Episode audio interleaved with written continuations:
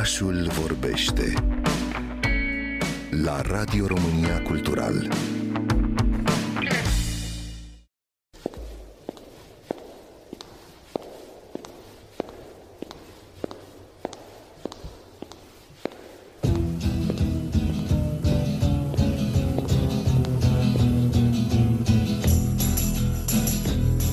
Eleganți, sexy și spectaculoși, pantofii cu toc sunt astăzi un atribut incontestabil al feminității. Însă istoria acestor elemente vestimentare, nelipsite din garderoba femeilor de pretutindeni, se întinde în trecut pe durata a câteva milenii, până în vremurile în care scopul lor era unul cât se poate de practic.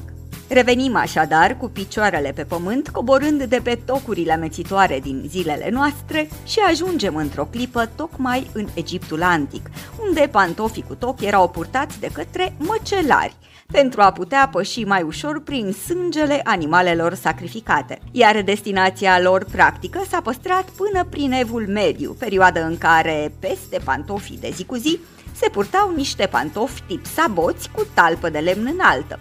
Istoria ne poartă și pe urmele călăreților persani din Orientul apropiat, care au folosit uh, pantofii cu toc pentru a-i ajuta să își țină picioarele în scări. Tocul de călăreț având muchia înclinată în față pentru a aduce un plus de aderență, iar marginea posterioară de asemenea înclinată în față, pentru a preveni agățarea tocului în pietre sau tufișuri. Detalii care s-au păstrat de-a lungul timpului, fiind regăsite și astăzi, în special la cizmele de cowboy rodeo in a pair of cowboy boots.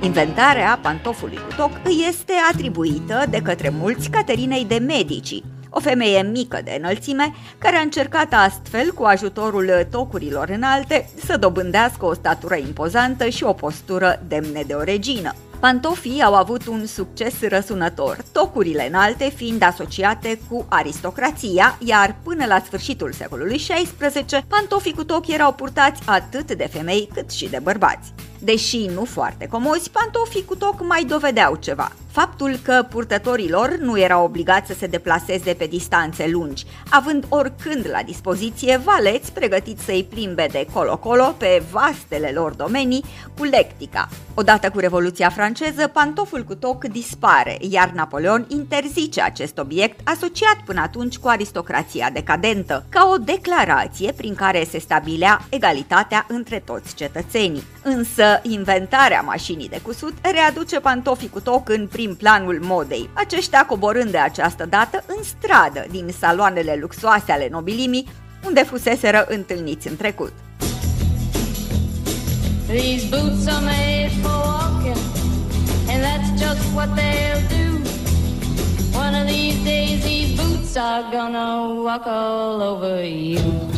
În perioada victoriană, piciorul mic era un atribut al senzualității, iar tocul subția atât piciorul cât și corpul celui care îl purta. Ba chiar se credea că tocul înalt este benefic pentru sănătate, având rolul de a atenua durerea de spate. În timp ce în secolul al XIX-lea tocurile s-au bucurat de popularitate, la începutul secolului 20 femeile optează iar pentru pantofi comozi cu talpa plată.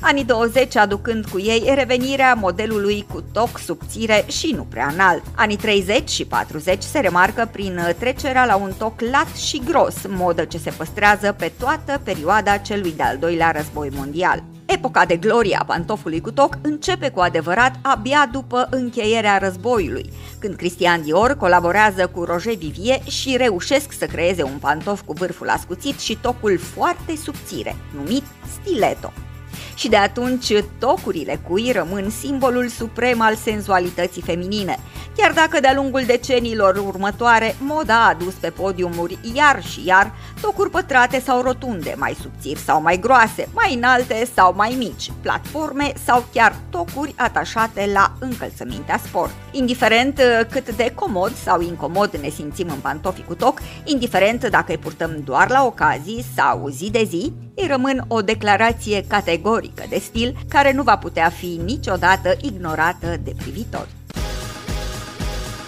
Oh, oh, oh.